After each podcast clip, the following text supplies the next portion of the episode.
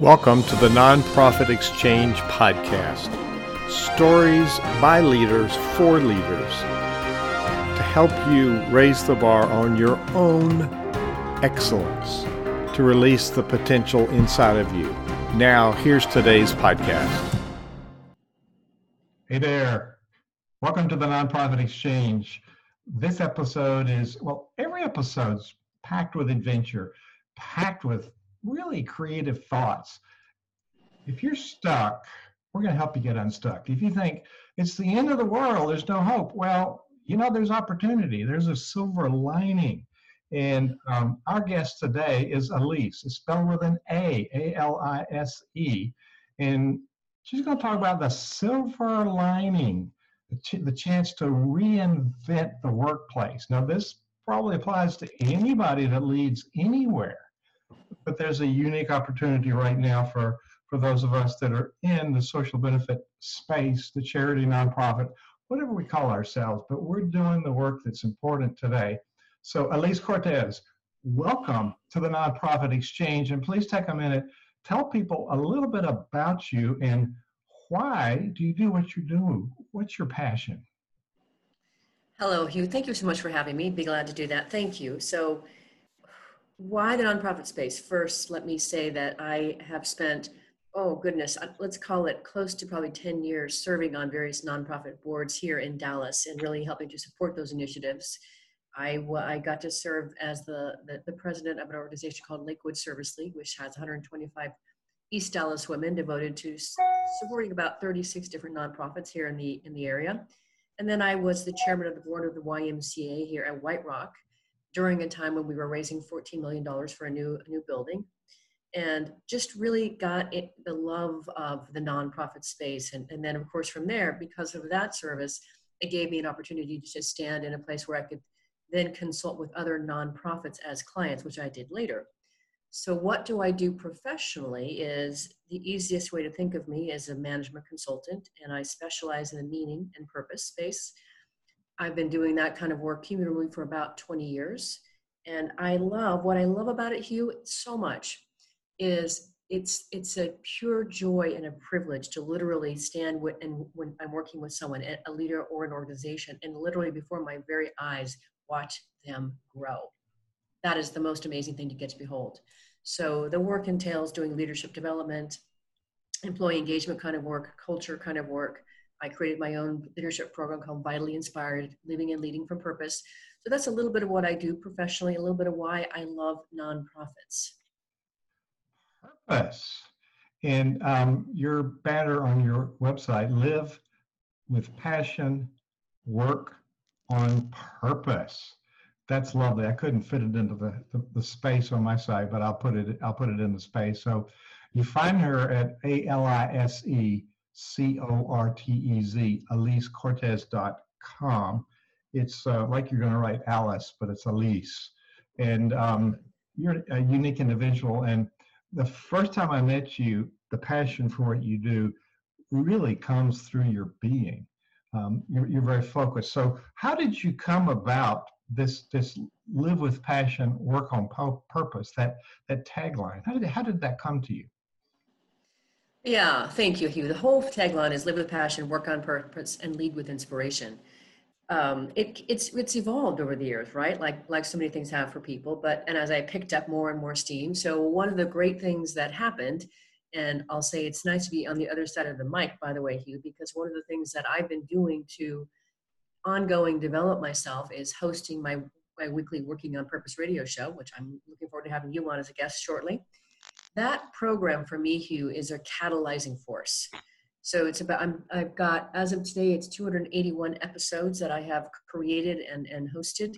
And the preparation for those shows, I usually entails reading a whole entire book and then preparing for the conversation. So I, I get to bake into my being the knowledge that comes from preparation and the conversation that I have with the guest. So over the years, when I first started that, that program, Hugh, I started it in February of 2015 and what I wanted to do on the heels of having finished a large postdoc research on meaning and work and identity, what I wanted to do was, and did for about a year and a half, was showcase guests that were working on uh, working with passion. So I brought on guests who love what they did, and it was just dripping from the walls, and it was inspiring and interesting to hear how they had persevered to stay doing what they were doing. And then over time, it became more about really showcasing inspiration, how to showcase what do I think is inspiring that might be inspiring to somebody else. And then most recently, the last year, year and a half, has really been focused on the, the purpose space, having people that are talking about doing their work from purpose or on purpose, um, and how organizations increasingly are are executing and operating from their purpose in a way that allows their employees to align with that purpose and so that's such a dynamic force when everyone's aligned and they're all everyone's working for the same trajectory so it's been it started i would say 20 years ago when i began researching the meaning, meaning of work and identity space and it's just continued to evolve and grow. And i do believe i am living my purpose. The divining rod just kept me going along all those years and i kept opting into specific work. Almost like there were times when i was like this doesn't really make sense for me to do this but i'm going to obey this anyway and i'm going to do it. And that's how the, the space of meaning and purpose and inspiration has unfolded today for me uh, uh, on the um, homepage of your site um, there's this graphic and you know, a lot of people do, me included, uh, quotes from everybody else, and they never quote themselves. Um, I do that in my my blog posts and the articles I write. But um, you got it smack dab on your site uh, with a picture of you in, in, some really fancy place having a tea party. It looks like uh, "Do what you love" or something on the cup. But your quote there, um, you call yourself a uh, speaker and purpose engagement catalyst. I love that. Um, and so here's what you say the key to long term productivity, fulfillment, and success in today's competitive marketplace is to embrace a lifelong habit of learning, inquiry, and growth that accentuates and challenges the way you think, approach life and work, and ultimately act. Yo, that's a mouthful, but it's pretty complex. It would take me a while to unpack that. So um, I'm going to put the uh, put the um, web link uh, on the page. I'm going to paste it into the Zoom right now. But we will uh, we do have your picture and stuff automatically go to your website. But I'll if I haven't already, I will put um, your web link there. So um, let's get to this. We're recording this. Sometimes people listen to podcasts years later, but we're recording this in, in 2010. We're just at the beginning of the summer, just actually before official summer, the 16th of June. Next week is summer. But um, we're in the, the last part of this, this COVID 19, and we're coming out of it, we think, we hope. We pray that uh, it's time to put our feet on the ground and do something. So, what you what have you seen companies or what are they grappling with during the pandemic and the, the sheltering that went with that? I want to answer that, but if I can go back really quick to that quote that you mentioned, because that will that will undergird what I want to say as well. So part of that quote, which really speaks to the need for ongoing learning and development, is is especially now in today's workplace, which is so incredibly competitive and driven by technology, artificial intelligence, robotics. Now more than ever, people need to continually retool and develop new skills and talents. So I wanted to position that first because one, I mean, I, I do work in the learning space, and so uh, obviously I believe in that. I do it for myself every single week, if not daily. So that is an important premise to stand on: is that we've we've in this pandemic we've learned an awful lot and we're going to learn even more as we go through it i think as individuals and, and as organizations. Um, but what i'm seeing is what are what are people grappling with inside organizations? I, I, I do i'm still doing programs inside organizations but now mostly virtually still doing executive coaching. So a finger on the pulse as to what's going on for a lot of organizations. What's going well i think for organizations is um, they have discovered that you know what people can work, work remotely pretty handily. They, a lot of organizations were very resistant to that because they didn't feel maybe they could control or monitor the output of work by employees. And now in the pandemic and during the forced sheltering in place they had no other choice but to do so. So i think what what's been working well is that organizations have discovered how to better utilize technology to keep their employees productive and keeping the wheels moving on the bus down the road that's one thing that's gone very well. I think also too, what's been a very interesting observation from my vantage point as a social scientist and a philosopher is that the perhaps unintended outcome that's also come from that is that people who are working from home have rediscovered those individual human beings that otherwise occupy their house that they didn't know before. Their significant other, their children, their dog, right? They didn't know who are these people, who are these these beings. So that's been reestablished in a very different way. I love beyond measure, Hugh, sitting here in my in, in my office area, looking out my front my front window, and I watch parades of families going by, walking, riding their bikes, kids on the scooters, and it's delightful to see that reconnection, reestablishing of a family sort of unit that I think wasn't present before. So I think that's working toward helping some of the some of the social disconnection and malaise that's happened.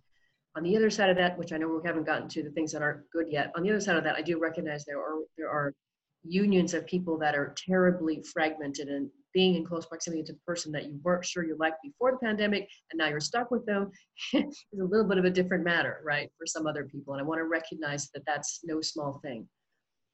I also think that we've recognized that there's more, what's been good about this is organizations have recognized and begun to get present to a necessary, what I call work life harmony.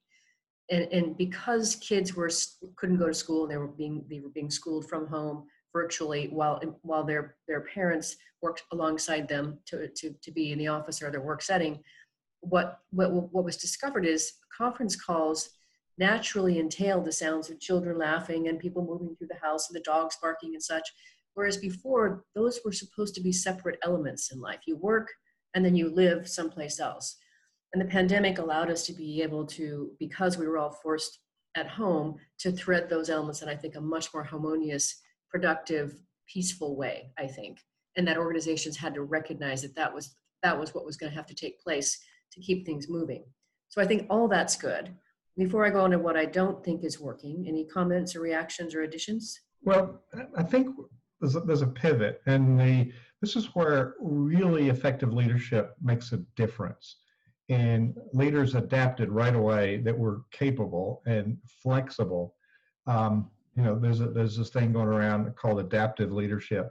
Um, I think an effective leader does adapt to the situ- situation. My my area of leadership coaching is transformational leadership which is about a culture of high performance and a high performing leader. But, but I think the pivot um, must happen from the leader. And when I look at the effective companies, well, the Fortune 500, you know, there's only 53 of the original 500 that are still there because those leaders didn't adapt to what the current situation was. You know, they just they just ran to the wall because they were doing things the way they always did them. Now, it's, it's in what you're talking about. I've seen higher levels of productivity, higher levels of employee satisfaction when we don't have to, to do so many in-person meetings we're not wasting time traveling. So i think we've discovered something. We've really discovered which meetings could have been held by email anyway and save time. But the you know the um, the the uh, the gallup uh, surveys have shown for years that 70% of the workforce is either disengaged were actively disengaged. So em- employers were pretending they had control over people in the space when they really didn't. And there was a 500 billion dollars of waste just in the productive part, not the leadership. And as as as we are talking to those who are leading uh, charitable organizations, some are large, some are small. Um, the burnout rate is huge because we're trying to cover so many bases. And this is a good chance, and, and as you go on, this is a good chance to reset the bar. And it really means that we as leaders need to step out and say, this is what we're doing. And so it's equipping ourselves. So I'm I'm I'm loving what you're saying, and it's we're at a pivot point, and it's important for leaders to step up. So yes, I'm tracking. I love it. Great, great, great, great. So uh, on the other flip side of maybe what's not going well, what are what are organizations and, and employees grappling with? Now, I started off by talking about the, the world of technology, artificial intelligence, and robotics, et cetera.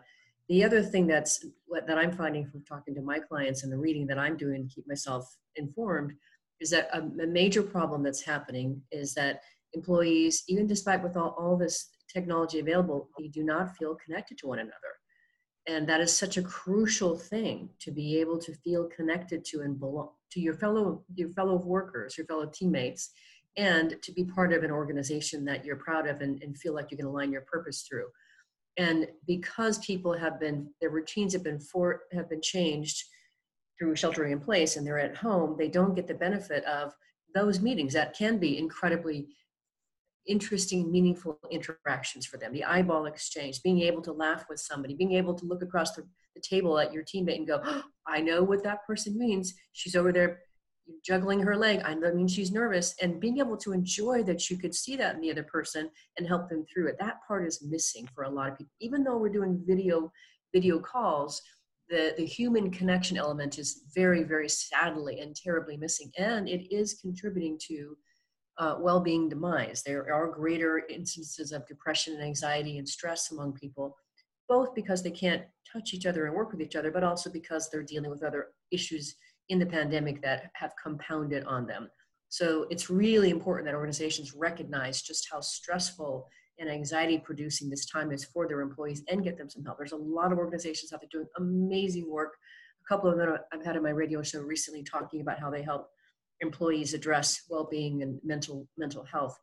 So that's the big one. The first thing that I want to say is one thing that they're grappling with is is that lack of meaningful connection. In fact, one of my one of my clients just last week reached out and said, Alise, we're dying at the vine. What can you do? Can you can you do something for us as for a virtual meeting for a team building session? We we feel so lost without each other and unmoored. So uh, certainly that's one thing to, to talk about I, I, I, would say also to what people are what they're, they're, grappling with, organizations are, are, grappling with too, is obviously just the, the reduced, for, for many organizations, the reduced uh, demand for their goods and services. And so what does that do for the bottom line, the operate, the operational piece? And then let's say back to the word pivot. All right, so we've identified we've got a severe reduction in, in revenue. What do we do now to divert our energies to do something else to produce other income? That's fantastic and it's so exciting to see innovate organizations innovate and let's not forget that that's also really trying and challenging for the people that are that are set to the task of pulling that off. I know many many many organizations hugh whose employees are working around the clock to be able to try to handle the pivot right? And so just from the human vantage point of, of workload and stress and, and emotional anxiety i would put those two things as, as really important items um, that need addressing by organizations and their leaders. How often do you find that some of the major issues aren't visible to leaders, like blind spots? How often do you find that there's something significant that the leaders don't see, hence why they need you? You know, I appreciate that question so much. I, I, I, I'll say in all candor, Hugh, if that phenomenon weren't epidemic, I wouldn't have the work that I do. Probably you wouldn't either, right? Epidemic. Think about that. Probably yep. you wouldn't either. Because, right, to be human is to have an inordinate number of blind spots all the time, right? We, we all have them. No one is immune to it. The opportunity is to find consistent and constant ways to try to get present to them and understand their impact and how you could replace the, the, blind spots and the behavior that comes with it with something much more productive and effective. So I, I think that for a lot of organizations, right, to your speaking to your point of blind spots, I think that they begin one, they discovered the blind spot of, oh, we really can be productive working remotely. That's interesting. Good to know.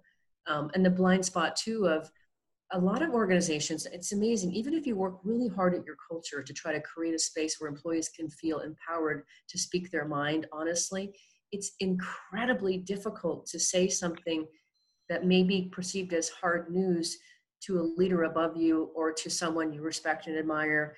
There's just such a concern about hurting their feelings. And so finding ways to open that dialogue so people can, can actually learn about some of their blind spots is incredibly difficult. And I do think it helps sometimes to have a third party like you and I, or somebody else that holds up the mirror and, and shows what's going on. So blind spots are a real, real deal. And it's not that you, I don't want to, I don't want to add any negative charge to them because they're just, they are what they are. The opportunity though is to keep looking for them and keep getting present to what, what they are and what you can do about them Yes, and and the mistake I hear is people say I'm going to deal with it, I'm going to deal with it, which means I'm not going to deal with it.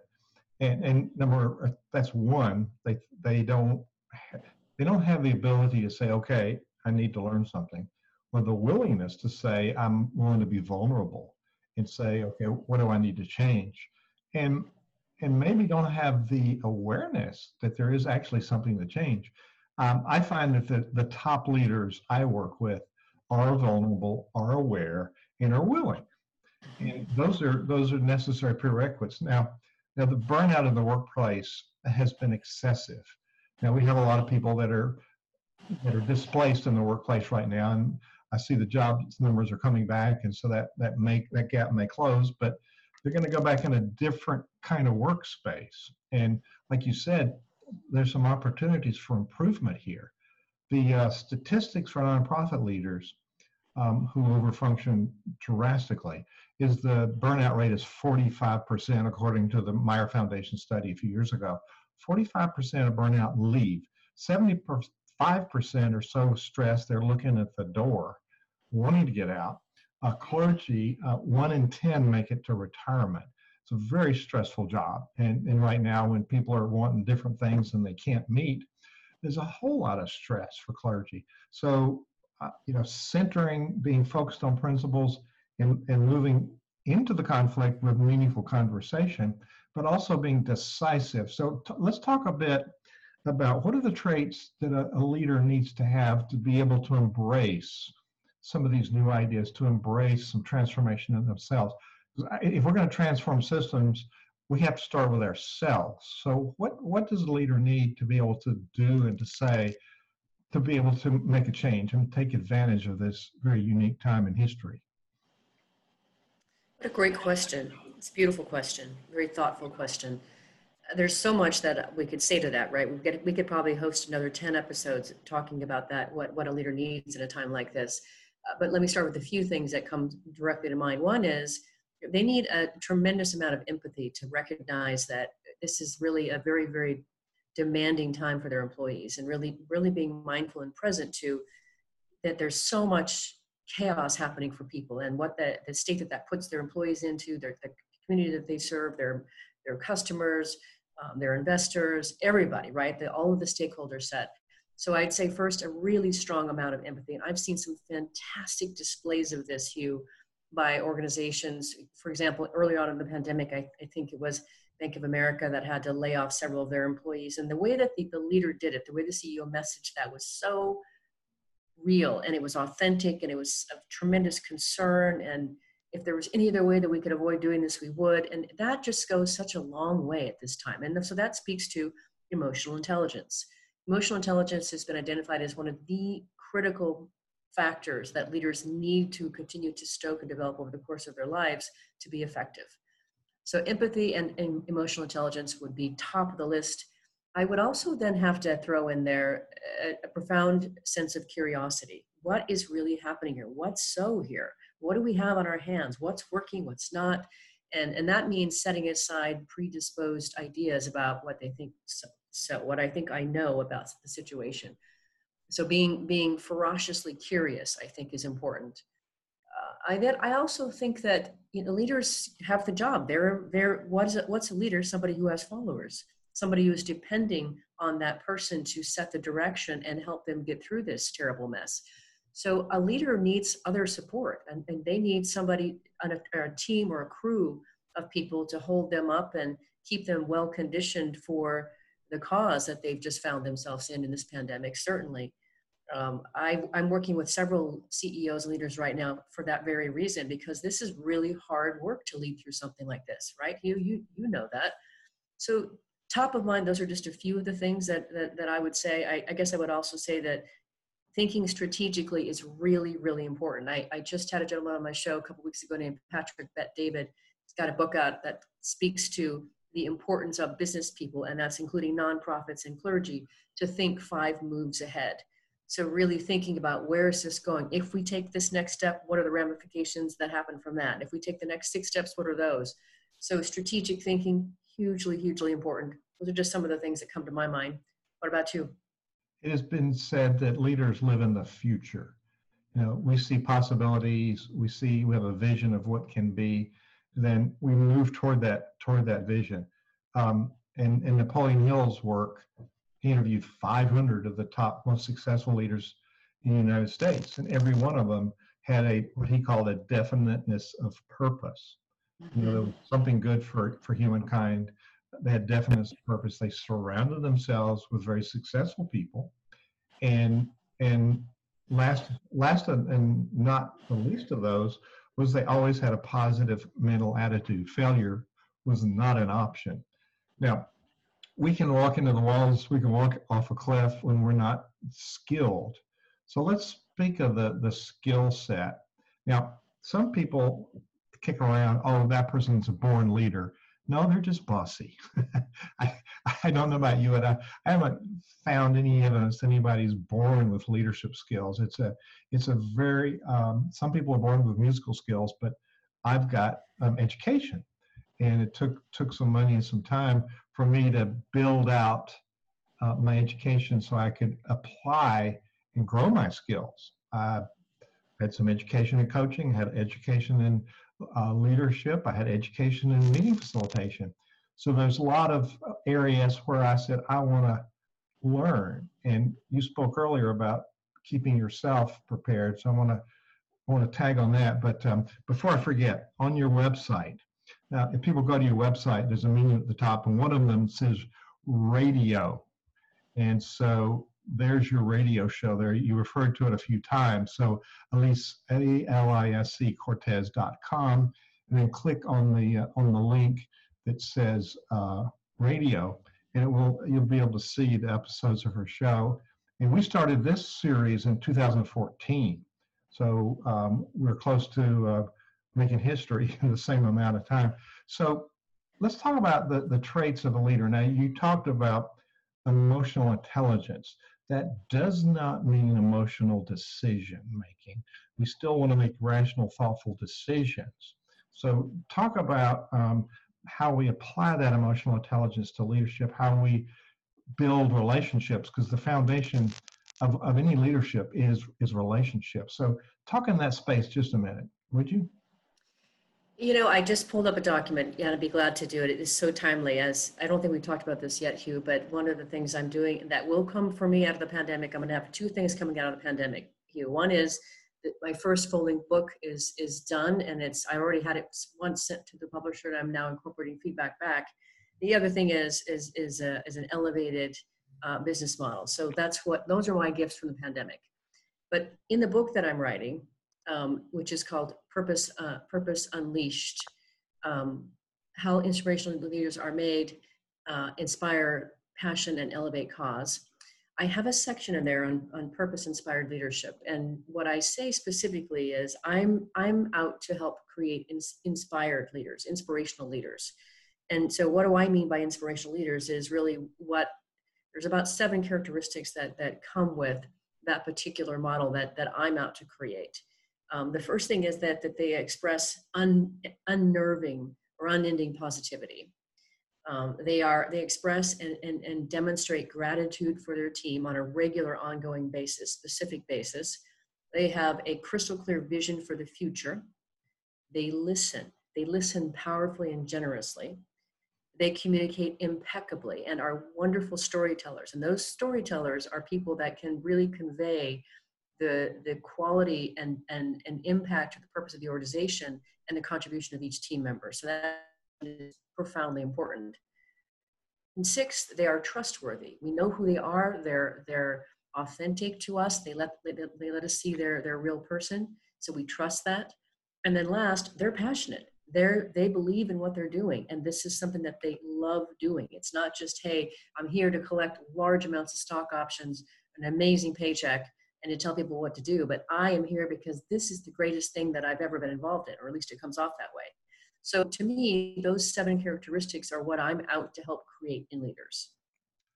Awesome. Um, uniquely enough, um, I have 10 points of what transformational leadership is, and every one of those is on my list. With the, right. With the addition of getting things off your plate. We don't know how to delegate, we don't know how to assign things, but it's so essential to be very clear about articulating your, your vision. I can't tell you how many leaders, both in the nonprofit space and the business space, um, who do not have a plan of action. They don't have a strategy. So how are people going to be engaged without a roadmap and assignments? And, and so I have all kind of excuses. We're talking to Dr. Alise Cortez on the Nonprofit Exchange. I'm going to talk about our sponsor here a minute, and then if if you know somebody ought to be listening to this, get them because we got some more. We're at the halfway point, and the really tough questions are coming up. So we're going to deal with the really hard stuff coming up. So invite invite somebody to join us, and you can see this as a replay on thenonprofitexchange.org, thenonprofitexchange.org. And our sponsor today is um, EasyCard.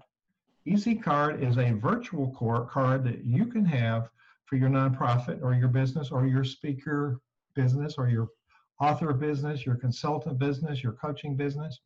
The Easy Card for Nonprofit Exchange is on the Center Vision Leadership. So we have the Nonprofit Exchange videos, and you click click on that, and you see today's episode with Alise. Now, to get this Easy Card, it's everything you need to know about Center Vision Leadership Foundation now, our website is a shell, underneath is a community. It's a community of people like you working their best to change people's lives. And you can be a part of this community. You can try it out for a dollar. Then after that, it's just a little over a dollar a day, and you get amazing resources targeted for what you need next. And then you have conversations with me and group members every week. So there's office hours, and we're just starting subgroups for clergy, some groups for cause-based charity, some groups for young uh, philanthropists wanting to get started. So to get this card, it's an easy card, which means it's easy. Send a text to uh, 64600. That's a number, 64600. And in the message, you put in the letters LDR and push send, and you'll get a link back. And then you'll have Center Vision Leadership Foundation always in the palm of your hand. And we will send you text updates for important webinars, important live events, important things that are happening that will impact your leadership, help you build your team, and help you create channels of revenue. So we're talking to Alise Cortez today about leadership and, and specifically today, the, the title that she chose, and I've got to pull it up here, is COVID 19 silver lining the chance to reinvent the workplace. So, Alise, what was the inspiration that led you to putting that title? Because you and I talked a few weeks ago and you said, hmm, I'm thinking about what I want to talk about. But when I saw that, I said, whoa, she's spot on. So, what was the inspiration behind creating that title for today? Yeah, so as I really got from the very beginning, Hugh, when this thing first hit us in the United States in, in March, I really got, wow, this is a major hard reboot, a forced restart. The earth has turned on its axis and it's not going to go back. So that means that we all need to respond to this in, a, in the most productive, effective way that we can. I mean, individually, as an organization, as a community, as a country, the whole thing, all in the world for that matter. And so for me, and you said this so beautifully at the beginning of our conversation, this is a beautiful thing to presence. You said that only 53 of the initial Fortune 500 companies were still on the list. And what does that speak to? And you said something about the other, you know, 400 plus didn't really evolve. Well, all of life requires ongoing change and development. And those that those that are quick to change and adapt are the ones that survive and survive well and thrive. Those that are slow oftentimes don't make it or are at the bottom of the heap. So I look at this pandemic, Hugh, and COVID-19 as this is if you if you miss the opportunity now as an organization, as organizational leader, nonprofit, clergy, or even for-profit for that matter, if you miss the opportunity to to take stock of what's go, what's gone on in your organization that has been going well and what needs to be changed, you have missed it. You missed the boat. You have missed a an incredible silver lining in this pandemic to look at various ways that you can take your organization forward in a, in a much more robust, productive, effective way that might make you even more viable than you were before the pandemic actually hit us. So that's where it came from is I looked at my own life, I looked at people around me, but immediately because I saw it as a forced reboot, well, to me, rebooting oftentimes, generally speaking, makes things better. Pause. you know, um, it's it's a chance for people who want to step up to actually do that. Um, you may or may not know that I served 40 years in uh, different sized churches as a up to mega churches as a music music director, and the last three, I went there knowing that they were in crisis. and you know, the last one, the bishop sent the preacher there to close down the church, and here he is hiring a staff for a high functioning staff. So we we doubled the attendance at three different services, built a hundred thousand square foot state of the art auditorium, and had you know concert series with who's who of entertainers um, that could have been in New York or L.A. in Huntsville, Alabama. And, and so it was a challenge. Let's step up to what we're called to be. And we all have a calling, and, and it's it's um, there's some things that are working well, some things don't work. One of the people that uh, spoke of Napoleon Hill earlier, one of the people he interviewed was Thomas Edison. And Thomas Edison said, Well, I found out 9,999 things that didn't work, but on the 10,000th try, I invented the light bulb because I knew I could do it. And he was relentless. Um, now that was, don't think any of us have, many of us don't have that kind of stamina. He didn't sleep. He just took cat naps. So that's that's real dedication to, to purpose and wanting to achieve something. And there are people who are ordinary people that stepped up to doing something really well and made a huge difference just because they weren't willing to cave in. And so, what's what keeps people from? I mean, 100 people have an idea, only three people do it, and then not all of those will succeed. What do you think leaders need to embrace to be able to say, "I'm going to do something, and I'm going to do something differently"? Now, we're talking to primarily people that are in the the workspace we call nonprofit, whether it's whether it's a membership organization like a chamber of commerce, or a cause-based charity, or a church or synagogue but that's a unique place to lead. And in many aspects, it's a lot more difficult than leading in corporate America where you have the leverage of a paycheck because we have these V people, these volunteer people running around who want to find the passion, but sometimes we get in the way. So what, what is what what keeps us from stepping into what we see? Well, the first thing I want to say, and I'm dealing with it right now with the, with the, a couple of the of the people that I'm coaching, uh, so the first thing I want to say, and I want to speak to this just generically, I don't mean whether you're a, a, leader or not. I mean just everybody out there in the world who's got a breath in their lungs right now. This applies to, and and that is, I what I stand for is to encourage and inspire people to speak their mind, use their voice, and ask for what they want and to presence what they see, especially if there's a solution attached to that. And very often, I don't care if you're the leader of the organization or if you just started last week and you're a volunteer there is a reticence to speak up. Like you haven't, you can see what's happening here, and it's very readily apparent what's going on here. But there is such a reticence to share why what you're seeing and why you think that's important, what can be done about it, especially when it's wrong. So, uh, what first I want to say that some of the, the, the people that I'm coaching, and this applies in each to any organization, talk about what they're starting to see. And I what I've been telling them is, yes, and guess what? you're part of the reinvention strategy. You need to make sure and speak that observation and that set of ideological oper- operatives back into the organization and make it become the future. So you, that in that case, you can reinvent the workplace with that knowledge, but you need people, not just the leader, the whole organization weighing in on what they're seeing that would make a difference and create a more effective, positive, thriving future for the organization and themselves.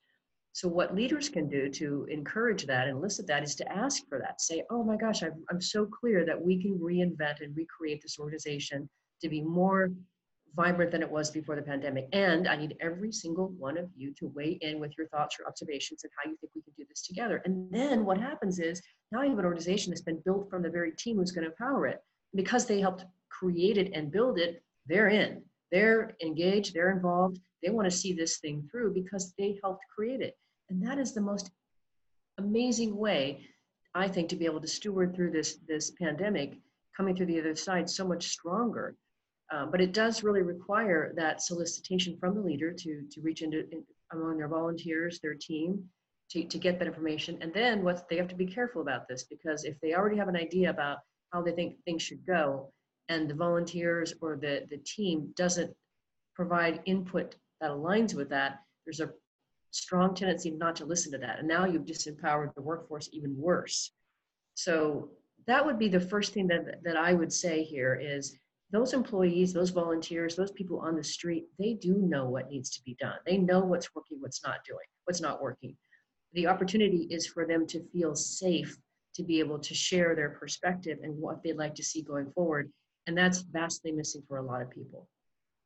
As I understand Steve Jobs' work style was he was always walking around, uh, touching things, talking to people, engaging people. So that was a relationship building. He may have been a hard person to work for, but he was very engaged and very active. And um, I think we tend to want to be behind closed doors and send emails when really we should be interfacing with people. So you've you've spoken often about coaching leaders, and one of the things that comes to mind is a, a necessary prerequisite.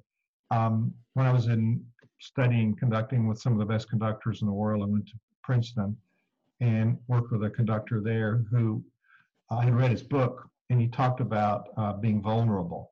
And he said, you cannot, when you're on a podium, by the way, podium's what you stand on, not what you stand behind, because it's foot. When you're on a podium in front of a choir and orchestra, you cannot make effective music unless you're vulnerable. Doesn't mean you're wimpy and crying. It means you are a lot of things, but you're. You spoke about one of your principles was authentic, authentic, transparent, vulnerable. Brene Brown writes a lot on being vulnerable and does TED Talks on that. Um, so talk about vulnerability and coaching. I, I find that a lot of people want to figure it out themselves. But what I notice is the most successful people in any industry have a coach, and some have multiples in different different areas. It's those that are going to figure it out that are still trying to get ahead. So the value of a coach, and and so if you have to be vulnerable, and is it painful? Why do people need a coach? Uh, yes, I think if I think every single human being on the planet needs a coach, and you especially need one or more if you're up to something. I have two, and I probably could use another seven. uh, so I, I'm a firm believer in that in that approach to constantly challenge yourself because that goes back to the blind spots we were talking about earlier in the conversation. Every one of us have blind spots and they run us and we don't even know it. And so a coach is someone who can first and foremost help put up the mirror as to how your how your blind spots and your your your mindset is actually running you and is that is that is that what you want? Most of the time there are aspects of that that are not working well and we have no idea. We're not at all conscious to that so yes i think coaching having a coach at any level especially as a as a as a leader that's in charge of, a, of, a, of an organization or in charge of a department is a must. Uh, and you might change them over time and work with others, but somebody to help really grow you and challenge you and, and keep you keep you uh, conditioned, if you will, for leadership. And that goes back again to what we said before about the importance of, from my vantage point, of ever continuous learning and growing. There is no resting in today's world. And I don't think that's a bad thing. I, would just encourage people to embrace the fact that working with a coach or taking any kind of ongoing um, learning or professional development is just part of the world we live in today. It should it should live on the level as you know taking vitamins, eating, and and and sleeping like that. So for me, you know, I consider that the show that I host every week a sort of a, a mini series of coaching for me because the kind of people that I have in the show, when you come on the show, I'm going to extract as much knowledge as I possibly can from you and share with my listeners, right? So I'm consuming as well. I have I've had some amazing conversations on air, um, and pertinent to this conversation, one in particular that I want to share. I had Marcus Buckingham on my show um, back in, in early May, and for those of, of you who don't know who he is, he spent about 25 years working for the Gallup organization. When he and he started when he was 16 years old, and he went on and started some other ventures of his own. And his really he's a strengths component or a proponent, excuse me, and he's all about today. Uh, he's about stewarding a future inside organizations that allows that where everybody is seen for their individual unique specialness, and that's brought out versus the bureaucratic way that so many organizations are run today. Right? I see you smiling about this. right? So the only way to be able to start to distinguish what does that look like is to get usually help and perspective from someone else because it's really easy to default to what we think we should know and what has worked for us in the past but that hasn't isn't necessarily going to take us into the future. So a coach or some kind of reference set to continually getting you to think about yourself what's next is i think an imperative. I'm laughing because it's the equality myth. You know you look at the orchestra members they're not they're unique and so, so we, we, we keep saying, um, you know, we have people who are not old white guys in, in, in business. And so women say, I want equality. No, you don't want to dumb down to what old white men have done, the, the boomers. What you want to do, what you want is equity.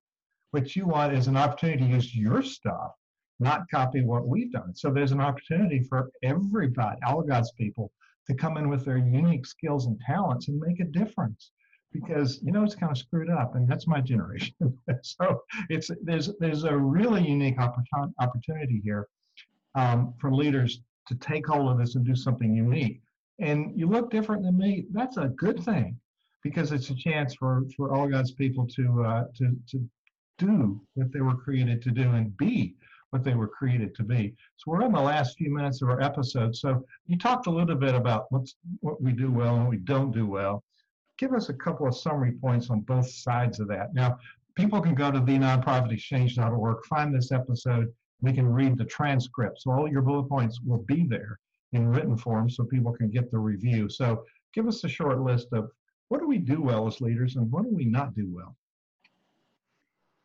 Oh boy, again, that could be a whole other show in of itself. But uh, well, and again, it depends, right? There's a whole spectrum of of, of leadership effectiveness, right? And I had the privilege of, in my career, of working with brand spanking new people that were leaving their their individual contributor role to step into their first supervisor or manager role. That's one end, and then the other end is I've had the I've had the wonderful privilege of working with very very seasoned and tenured CEOs that have been leading an organization with you know millions of dollars for for a, for a budget um, and have been in such a capacity for several years there's a huge spectrum there. And I can't say from my vantage point that they all have something in common. But again, some of the things that I think leaders do well or would, would be served to do well goes back again to employing that the emotional intelligence and the empathy, um, being effective communicators and that they know how to be able to language and articulate the purpose of the organization and its direction and why somebody would want to be involved in that. That is so important today. Uh, then, of course, being, being able to listen, being able to gather ongoing in, intelligence, and to continually learn and grow, be willing to get uh, constructive feedback from everyone and anyone, the 360 view, if you will. Very, very important. Um, it's amazing how leaders don't really recognize just how intimidating they are and, and how that intimidation factor can, can um, inter, intervene in their effectiveness and their connection with their people. So being present to how to eradicate that or diminish that. It's so important. So those are some of the things that if I if I'm going to look at, at, leaders doing something well, I'd I'd add those behaviors to it. Uh, what they don't do well, or what I would like them to stop doing and consider uh, exchanging for other more productive behaviors, would be well, it's scary, right? So right now, there's a lot of leaders that, to your point earlier, they they go in their office and they shut the door and just put out a bunch of emails because this is overwhelming. And I certainly eh, eh, respect and appreciate and empathize with that, which is all the more reason you need help. You cannot do this by yourself. So I think the leaders that get themselves in trouble do think that they can do it by themselves and are probably doing it very, very badly or could do it much, much better. Uh, I suppose that another thing about about the uh, leaders not behaving or performing well would be that they're really considering the short-term gain. So if I if I whack off, you know, 25% of my of my my employees or my team or the volunteers, whoever it might be, that's gonna that's gonna serve today's short-term dilemma, but it might cut off your nose to spite your face for maybe six months down the road. Is there another way to achieve the same revenue or the same cost reduction plan? So short-term thinking definitely is is something that I see that is a, a negative and, and, a, and a pull down feature of some leaders that I've, I've been witnessing and hearing about and reading in the news. Um, and then finally, I guess I would say um, a lack of creativity in strategy, right? We talked about this before. This mirrors some of the things we talked about before, but not being creative enough or soliciting enough feedback or input about the direction of the organization and what where it could actually go. Um, being mired in, well, this is who we are. This is what we do. Well, it's today, today's the new normal. That means that whatever mentality you stepped in the room with before this pandemic hit will not serve you to get through on the other side. So you've got to create something different. So I think those would be the, the, the two sides that I would offer just as a start. Good list. Good list. Um, I've heard the term kicked around. Um, we're going to be in the new normal. I think we're going to be in the new radical. You know, we've, we've got to do something like very different. I just thought of that. It just came to me. I saw Bob Hopkins' name pop up. So when he ever see as see Bob's name, it makes me think creatively. Um, one of the most creative.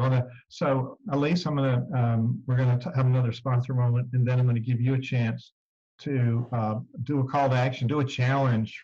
What do leaders need to do to step up to reinvent the, the workplace? Because it's it's up to us to lead the charge. And you were talking about vulnerability. I remember years ago, um, I coach a lot of uh, work with a lot of power leaders, and um, this guy's saying, I'm going to my board, my, my executive team and board, and there's some things I don't do really well. How do I say that to them? And I said, Well, just tell them. He said, I can't tell them I have weaknesses. Yeah, part of coaching is silence. And I said, You think they don't already know? So the next week he said, Yeah, I told him this. And everybody said, Oh, I can do that. And so we're not transparent. We're not honest. We're not authentic. We don't say, hmm, I've got the vision and you've got the skill. So we're doing this together. And by the way, if, if, if the organization succeeds, who looks good? Well, not only a leader, but everybody looks good. So we got a lot of celebration. So I want to talk about uh, EasyCard is our is our sponsor here. But um, I told you about CenterVision's EasyCard, but I want you to get the philanthropy EasyCard. This means you have to learn to spell philanthropy. Uh, Bob Hopkins, who's the author of um, Philanthropy Misunderstood, is um, he's he's quite a genius in inspiring.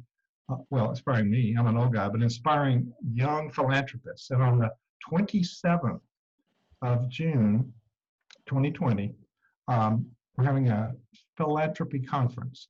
And right here on the Easy Card, you, you get this Easy Card by texting the same number I gave you before. The number is 64600. Get your text out, put that number in. Down where it says message, type in philanthropy, P H I L A N T H R O P Y. That's good spelling test. Okay, you get the card, you open this Youth Philanthropy Conference. There it is. First ever. Bob, Bob said, I had a dream that one day we would have a virtual International Youth in Philanthropy Conference. So it's a collaborative effort of CenterVision and Philanthropy Misunderstood. So get this easy card and find out what's going on. And you know what? Alise is going to be there, and he's going to be lots of other really good people there. But this is going to be led by young philanthropists who I got to tell you are quite remarkable. So thank you, Bob Hopkins. I'm sorry we're out of time. We're not going to be able to entertain questions from from folks uh, that are watching here. So Alise, as we're winding down, EasyCard is the sponsor for CenterVision we're able to do our programs because we have sponsors who believe in us and enable us to do these good things. So get your own easy cards for your organization. We'll help you do that. Once you get yours, you can see how to get your easy card. Alise, what do you want to leave people with? This you've given us a lot of good stuff, but what's your what's your parting shot?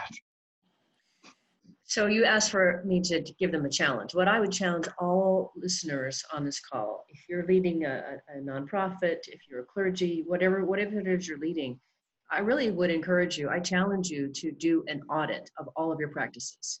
Whether you do that yourself, you get somebody to donate their services to you, or whatever it might be.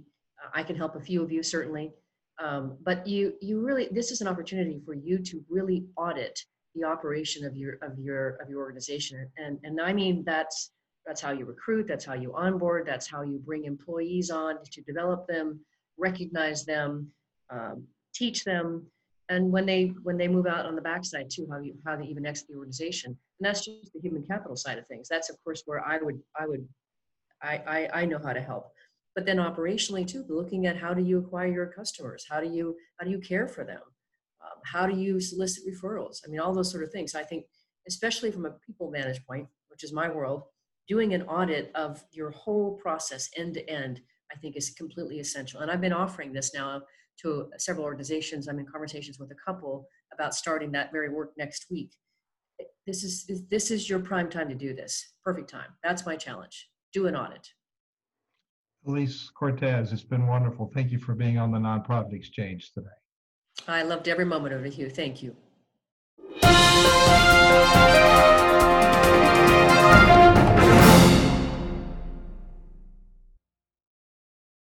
This podcast is a part of the C Suite Radio Network. For more top business podcasts, visit c-suiteradio.com.